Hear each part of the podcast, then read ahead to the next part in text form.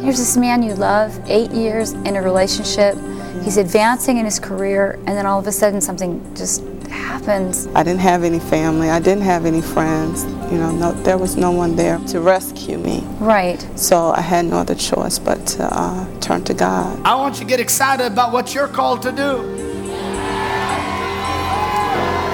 And what you're called to do is going to make you more joyful than anything else this world has to offer you.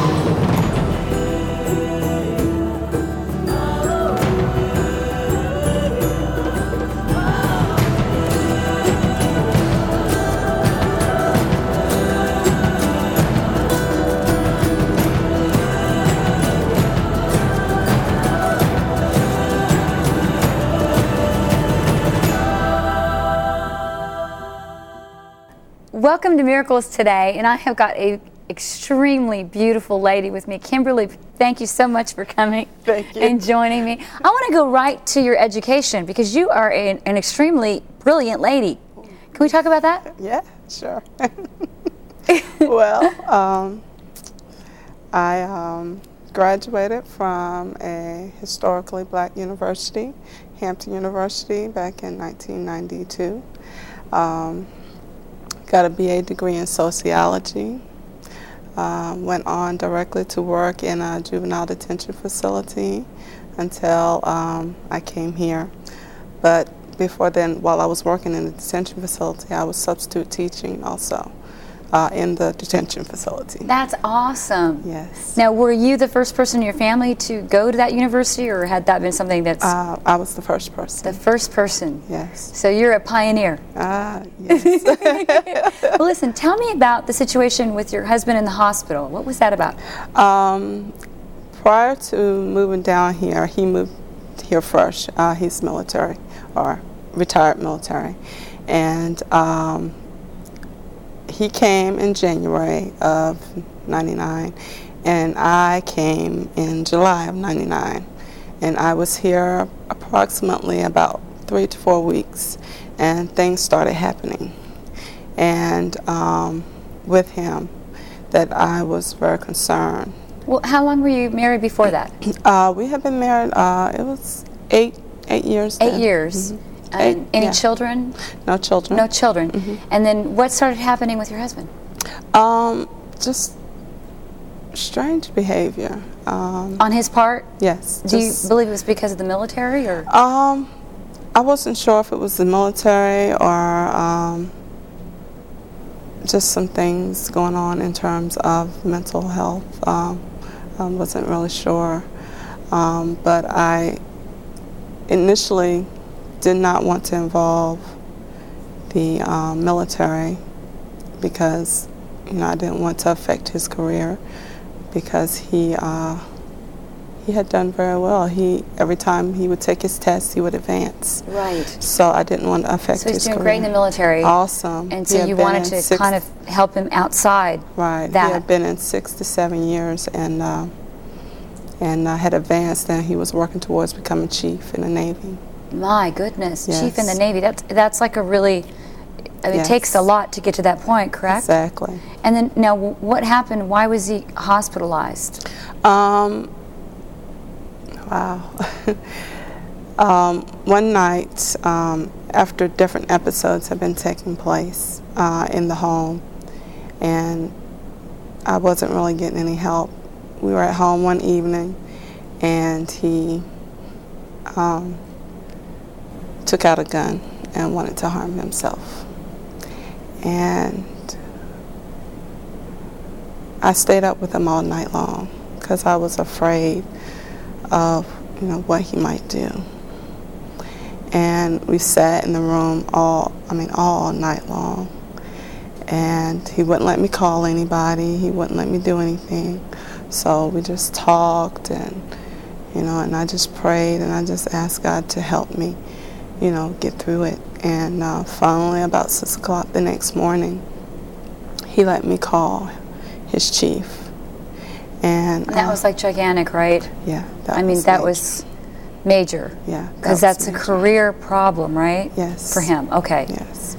And um, I called his chiefs. he allowed me to call the police. The police came out. They took the gun out of the house. The chief came. Two, two of the chiefs came, and uh, they took him. And they took him to the hospital, and then they proceeded to take him to Mississippi, uh, to a hospital, to the psych ward. Um, and mind you, I had just gotten here. Own, the only person I knew was my realtor. My and goodness. she was a minister Yeah. as well. And Right. uh, she had been just kind of like encouraging me. And I mean, how did you handle that? uh, I mean, here's this man you love, eight years in a relationship. He's advancing in his career, and then all of a sudden something just happens. yes, I mean, how did you handle that? I, I don't know. I don't know. At that point, um, I wasn't really. Uh, my relationship with God was kind of dormant. Right. I knew God, but and I knew He was there in a sense, but I didn't really have a relationship because I had basically walked walked away from God um, when I left home. Yeah. And um, when I got here and things started happening, I didn't have any family. I didn't have any friends. You know, no, there was no one there for to, you know, to rescue me. Right. So I had no other choice but to uh, turn to God. Right. So I just started redeveloping a relationship, but what I thought was a relationship. But yes. I just started, you know, praying and, you know, I found a church to go to. Yes. But I knew I wasn't supposed to be there. It wasn't for me, but And and then you ended up coming to um, International Miracle Institute. yes. Um, I, the, I was, my realtor was head of women's group. And she, uh, I would go with, to the women's group with her, and, and she eventually named it Women of War. And um, she started ministering to me in the area of deliverance, and um, I wasn't really. I was I was not afraid of it, but it was not something that I had experienced. Right. Right. Um, but you know, I was receptive because at that point there was nothing else. I didn't know what else to do. So right. um, eventually, she was going to move move to Houston, Texas, which she knew was going to take place. So she started bringing the group here. Right. And when she moved, she released us here. Yeah. And so then you became part of International Miracle Institute. Yes, And um, at this time, you're still separated from your husband yes, due to circumstances. due to the circumstances. So you're just like really major pushing into God Yes. for strength. yes. Right.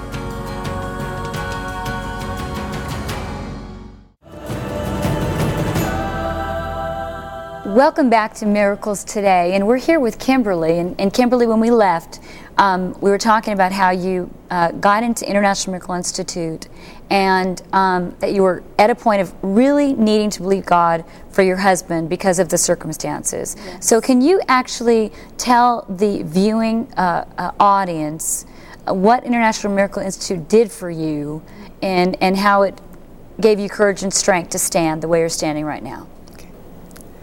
Without IMI, um, I would have allowed my circumstances to overtake me and take me to a place that no one wants to go. But coming to IMI gave me faith to stand. And if you're in a situation where you don't, where you need to just believe God, then you need to be here. You need to come to IMI. It has totally just transformed my life. You gotta get here. And if you cannot come to Pensacola, Florida, and come to IMI, then you have to get the correspondence course. The Word and the Spirit combined together which is eh, just edify you and increase you and just, just take you someplace that nothing in this world could, nothing can take, nothing, no one can take you there but God. So you just got to come to IMI. Thank you so much for doing that, Kim. And and and um, you're just one of the. I know you maybe you don't feel this way about yourself, but you're just one of the the strongest women um, that I have ever met in the spirit. And, and I, I really applaud your courage and your strength. And I'm looking forward to seeing a great outcome for you in your life. But right now, we're going to go and we're going to join Doc. He's teaching and preaching more IMI stuff and uh, more about how we can stand and have performance in our life. And so we'll do that right now. Okay.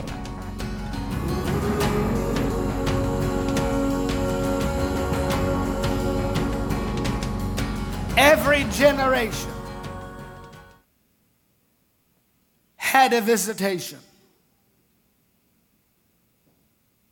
This one will have one like no other one has ever had. But this one will take that visitation and make it a habitation. This one will not get it and lose it. This one will not hit it and miss it.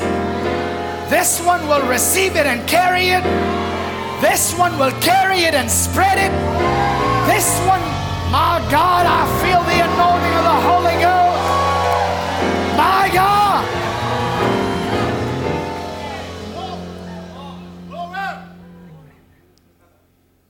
God choose, chose, people chose. Whether they were patriarchs, He chose them. Whether they were judges, He chose them. Whether they were prophets, He chose them. So that they would declare to God's people something. Told Joshua, I want you to be strong. I want you to be of a good courage. I want you to observe to do everything written in the, the word because you will make your way prosperous and have good success. But Joshua couldn't just jump up and down and say, Wow, personal success. Wow, personal prosperity. God said, Only be thou strong and of a good courage, for unto this people shalt thou divide for an inheritance the land. When God chooses, when God calls, when God pours, when God appoints, when God gives, it is never going to stop with the individual. I want you to know you are going to have waste in your life. You're going to have overflow in your life. I want you to know that God is raised up end time generals to distribute and deliver to you the inheritance that has been kept back by fraud. This is your hour. Somebody shout explosion. I need to teach a little bit. He does the choosing, he also does the distributing of the grace given. Notice what the Apostle Paul said to the Ephesians. But unto every one of us is given grace. How many of us? Everyone. To every one of us is given grace or divine ability or su- supernatural ability. According to the measure of the gift of Christ. Every one of us is given grace. God does the choosing. God ch- chooses someone. He chooses them and He equips them the grace given to fulfill what He has anointed them to fulfill. And uh, regardless of what it is, whether it is a wise person like in, as a type and a shadow under the Old Testament dispensation that worked with the silver and the gold or worked with the linen and the materials that built the house, or whether it was someone that was a soldier in the army out on the battlefield, or whether it was one of the two that would hold up Moses' hands, or whether it was Moses, whether it was David or his three mighty men, or the people that served under them, regardless of who it was, God gave to them a grace as long as they were attached to the purpose of the divine vision that would bring his name to fame with reference to that generation that he has called to have a covenant. If you have a covenant tonight, shout hallelujah. It's an agreement between you and God. Isn't that awesome? It's a covenant between you and God. If you look here, and um, um, um,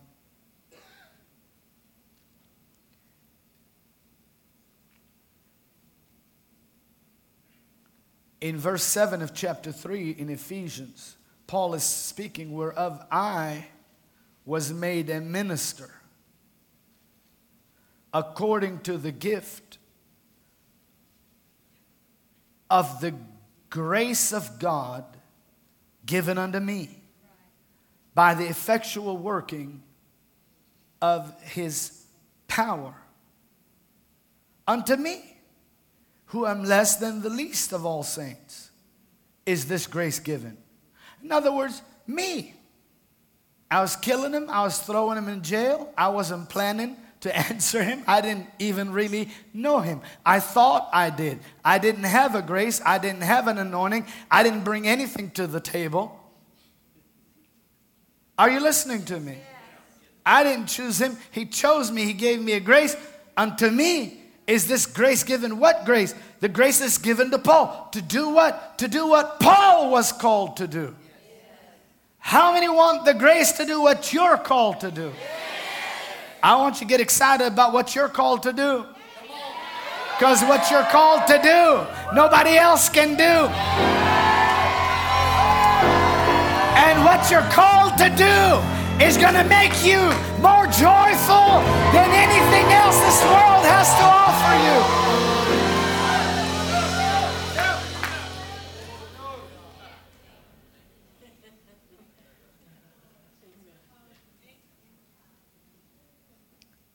Unto me, less than the least of all saints, is this grace given that I should preach among the Gentiles the unsearchable riches of Christ. So, what was this grace? God would take Paul, give him a divine revelation that literally he called his gospel. He began to make that revelation known to all saints. And it was to the intent that it would produce a result.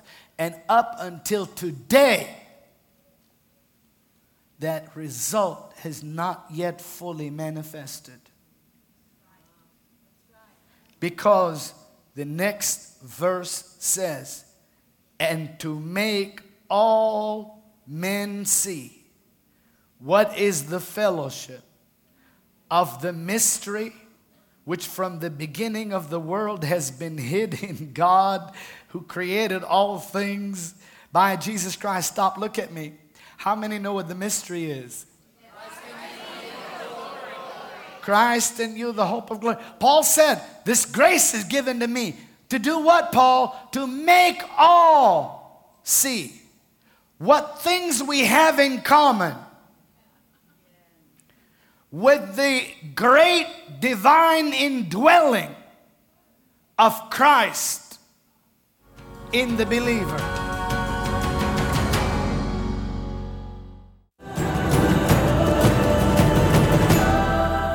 I know you're enjoying the program so far, but I'm here with Dr. Christian Harfouche, and I was um, um, just loved the word today. I thought that was so edifying, and, and about the power and the mm. how soon's and the suddenlies, and you know, yes, yes. the power of God to destroy the yoke, and and then at the beginning of the program we had uh, um, a beautiful lady uh, tell us a story um, about how um, she was standing and believing for her husband. And you know, there's so many people that are in a place of standing and believing. And, and I wanted to ask you a question about that. I mean, how, how do I stand and believe? Well, in order to stand uh, and believe for something and know for certainty that it is God's will and yeah. it will come to pass, we have to have a promise. Right. And that is where believers begin to shine. Yes. There are 6,500 plus positive promises in God's Word that are relevant to every area of our life. God says in His Word, My people are destroyed for a lack of knowledge. It's these promises that we uh, constantly preach and teach to the people around the world so that the people of God would have an understanding of what He has committed Himself to do in His contract or agreement or covenant with man. And so to stand for your loved ones is, of course, our inheritance and our right. Because uh, the Bible tells us, believe on the Lord Jesus, and you will be saved and your house. It also tells us that uh, uh, when we stand and we pray, and we pray anything according to His will, we know He hears us, and we know that we have the petitions that we ask of Him. Now, there are areas where things can be accelerated and manifest immediately.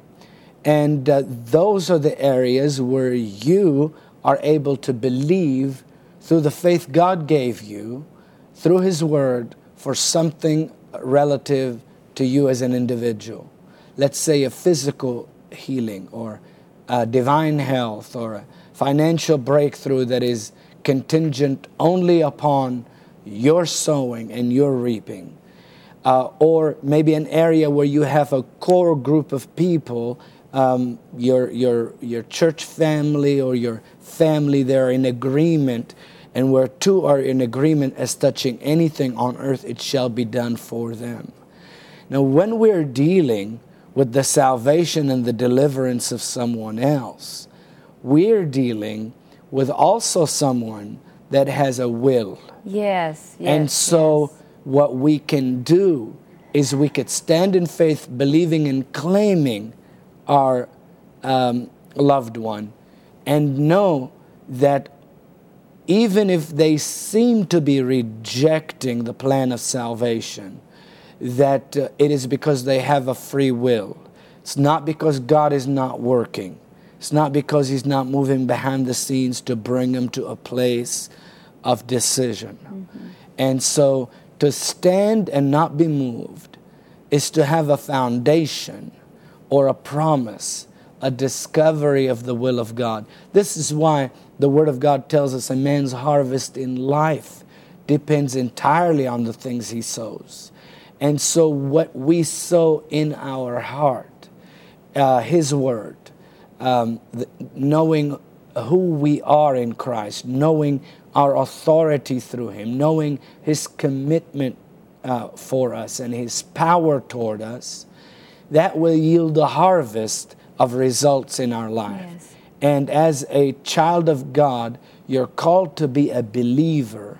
And when you are a believer, you're not only pleasing to God, but you're literally inviting His power to come and perform in your life.